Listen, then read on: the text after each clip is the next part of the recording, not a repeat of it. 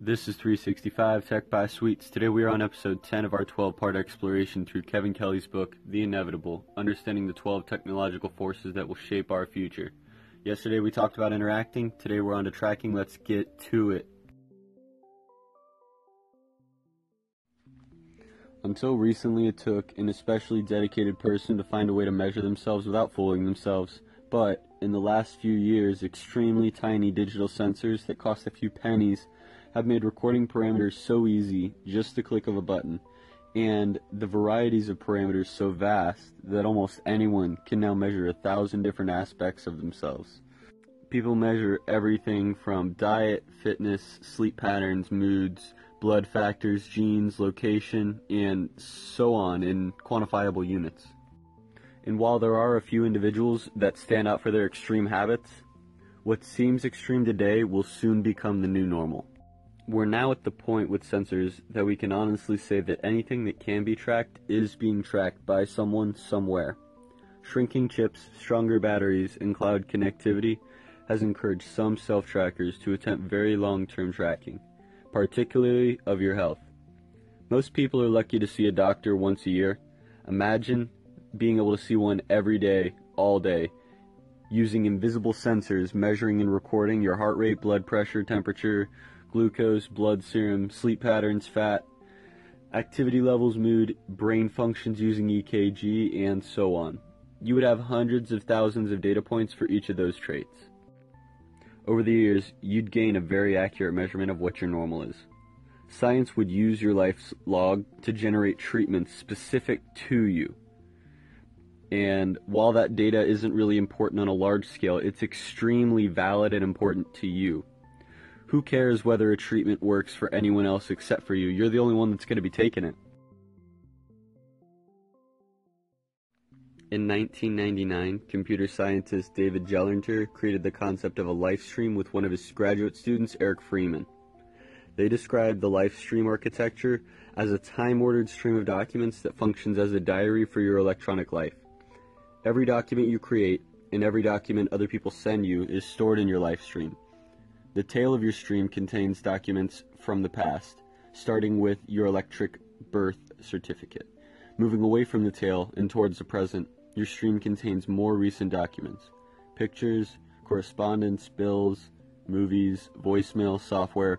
Moving beyond the present into the future, the stream contains documents you will need reminders, calendar items, to do lists, etc. The advantage of a life stream as an organizational metaphor is the question where did I put that piece of information? Always has exactly one answer. It's in my stream. The idea of a timeline, a chronology, uh, a scrapbook is so much older and so much more organic and ingrained in human culture and history than the idea of a file hierarchy. When I acquire a new memory of, let's say, talking on the phone on a sunny afternoon outside of uh, Panera Bread, I don't have to give this memory a name or stuff it in a dictionary. I can use anything in the memory as a retrieval key. I shouldn't have to name electronic documents either, or put them in directories. I can shuffle other streams into mine to the extent that I have permission to use other people's streams. My own personal stream, my electronic life story, can have other streams shuffled into it. Streams belonging to groups, organizations I'm part of, and eventually I'll have, for example, a newspaper or magazine streams shuffled into my own stream also so that I can get news feeds and other information that I find viable and valuable. The passive type of tracking is sometimes called life logging, and the idea is to simply mechanically, automatically, mindlessly, and completely track everything all the time. Record everything that's recordable without prejudice for all of your life. Life logging is possible now only because computation and storage and sensors have become so cheap that we can waste them without little cost, without any cost.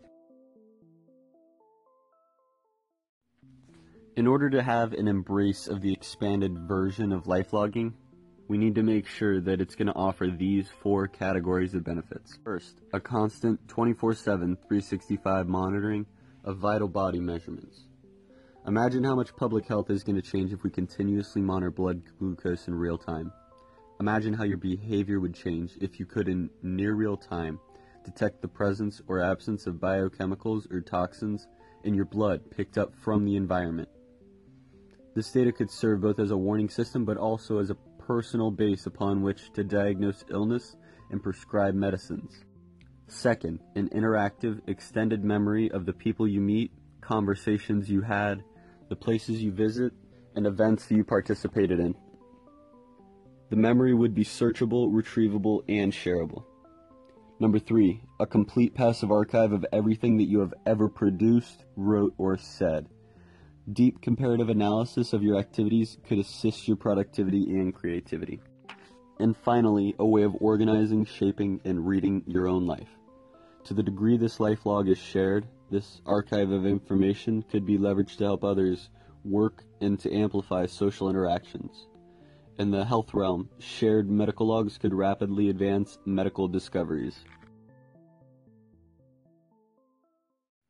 And for the skeptics out there, there are two big challenges that could prevent or doom life logging to a small minority.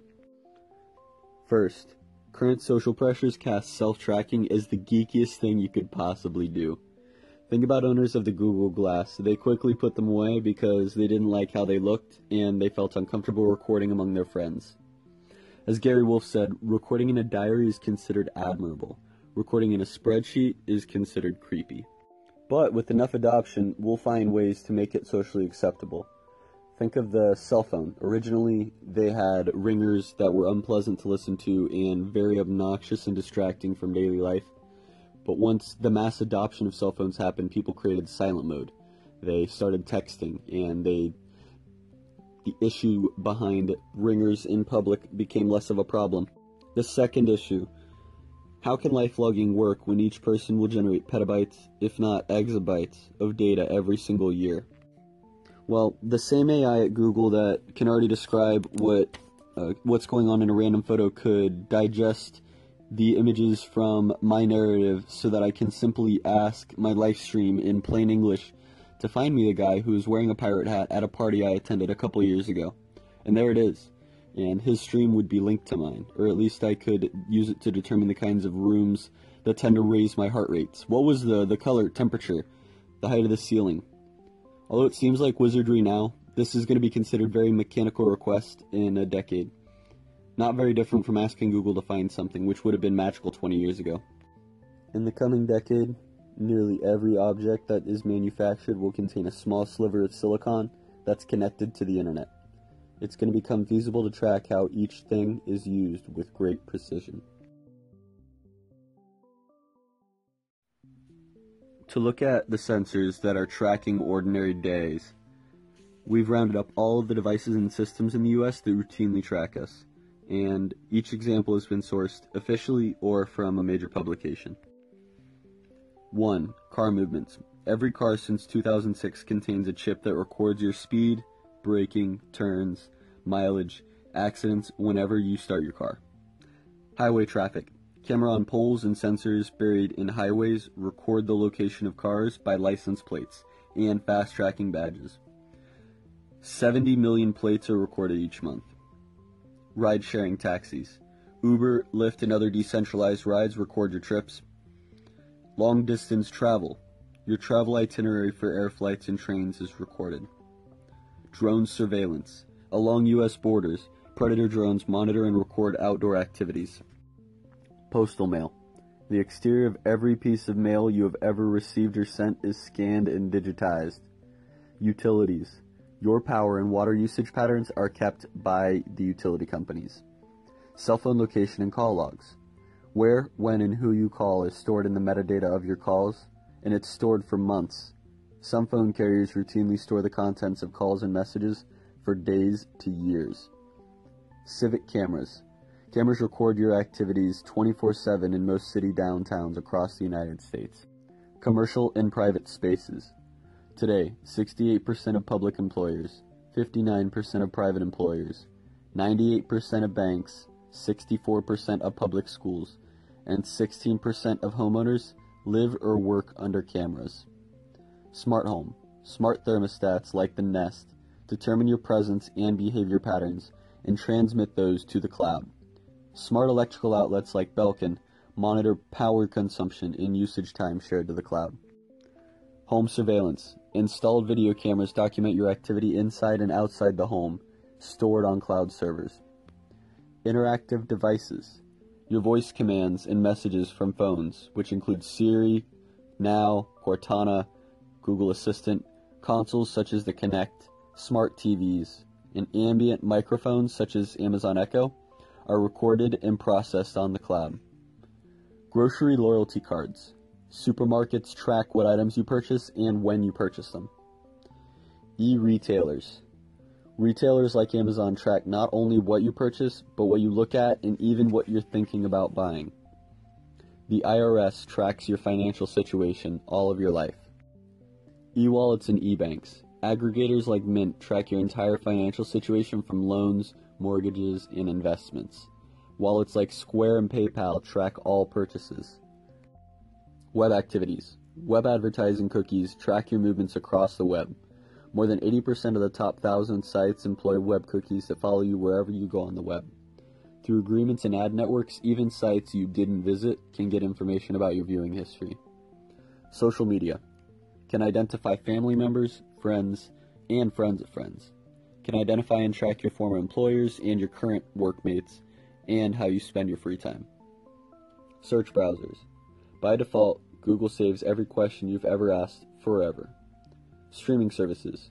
What movies, Netflix, what music, Spotify, video, YouTube, all of that, whatever media you consume and when, and what you rate them. This includes cable companies, your watching history is recorded.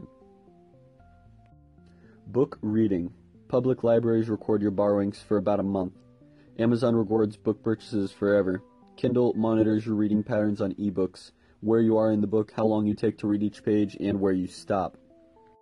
And lastly, fitness trackers. Your physical activity, time of day, sometimes location, are tracked all 24 hours, including when you sleep and when you are awake each day. We tend to be uncomfortable being tracked today because we don't know much about who's watching us. We don't know what they know. We have no say in how the information is used. They're not accountable, they're corrected. They're filming us, but we can't film them and the benefits for being watched are murky and concealed.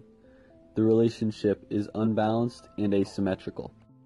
Ubiquitous surveillance is inevitable. Since we can't stop the system from tracking, we can only make the relationship more symmetrical. It's a way of civilizing coveillance. In a coveillant society, a sense of entitlement can emerge. Every person has a human right to access and a right to benefit from the data about themselves. There is a one-to-one correspondence between personalization and transparency. Greater personalization requires greater transparency. Absolute personalization, which would be defined as vanity, requires absolute transparency, which would be defined as no privacy. If today's social media has taught us anything about ourselves as a species, it is that the human impulse to share overwhelms the human impulse for privacy. Vanity trumps privacy every time. If anonymity is present in any significant quantity in this ubiquitous surveillance world, it's going to poison the system. While anonymity can be used to protect heroes, it's far more commonly used as a way to escape responsibility. That's why the most brutal harassment on Twitter, Yik Yak, Reddit, and other sites is delivered anonymously. A lack of responsibility unleashes the worst in us. Everything else in the realm of data is headed to infinity, or at least astronomical quantities. Terabytes were once unimaginably enormous, yet today, I've got a terabyte sitting on my desk. The next level up is petabytes. Petabytes are the new normal for companies. Exabytes are the current planetary scale We'll probably reach zetta in a few years. Yotta is probably the last scientific term for which we have an official measure of magnitude. Bigger than Yotta is blank. Until now, any more than a yotta was a fantasy not deserving an official name, but we'll be flinging around yottabytes in two decades or so. For anything beyond yotta, Kevin Kelly proposes that we use the single term zillion, a flexible notation to cover any and all new magnitudes at this scale. Large quantities of something can transform the nature of those somethings. Large quantities of something can transform the nature of those somethings. If there is enough of something, it's possible for it to have properties not exhibited at all in a small isolated example. There is no case in our experience where a difference of a factor of a trillion doesn't make a qualitative, as opposed to merely a quantitative difference. A trillion is essentially the difference in weight from a dust mite, too small to see and too light to feel, and an elephant. It's the difference between $50 and a year's economic output for the entire human race. It's the difference between the thickness of a business card and the distance from here to the moon. Call this difference zillionics. A zillion neurons gives you the smartness a million won't. A zillion data points will give you insight that a mere hundred thousand don't. A zillion chips connected to the internet create a pulsing, vibrating unity that 10 million chips can't. Artificial intelligence, robots, and virtual realities all require mastery of zillionics, but the skills needed to manage zillionics are daunting. The usual tools for managing big data don't work very well in this territory. A statistical prediction technique, such as the maximum likelihood estimation, otherwise known as MLE, breaks down because of the mm-hmm. realm of zillionics. The maximum likelihood estimate becomes improbable. Navigating zillions of bits in real time will require entirely new fields of mathematics, completely new categories of software algorithms, and radically innovative hardware. There are wide open opportunities in this field ripe for the taking. Over the next 30 years, the great work will be in parsing all the information that we track and create. All the information of business, education, entertainment, science, sports, and social relations into their most primeval elements. We are on our way to manufacturing 54 billion sensors every year by 2020. Spread around the globe, embedded in our cars, draped over our bodies, and watching us at home and on public streets. This web of sensors is going to generate another 300 zillion bytes of data in the next decade. Each of those bits will be turned into generate twice as many metabits, tracked, parsed, and cognified by utilitarian AIs. The vast ocean of information, of atoms, can be molded into hundreds of new forms novel products, and innovative services. We are going to be astounded at what is possible by a new level of tracking ourselves. Thanks for joining me for tracking today. Come back in for tomorrow questioning.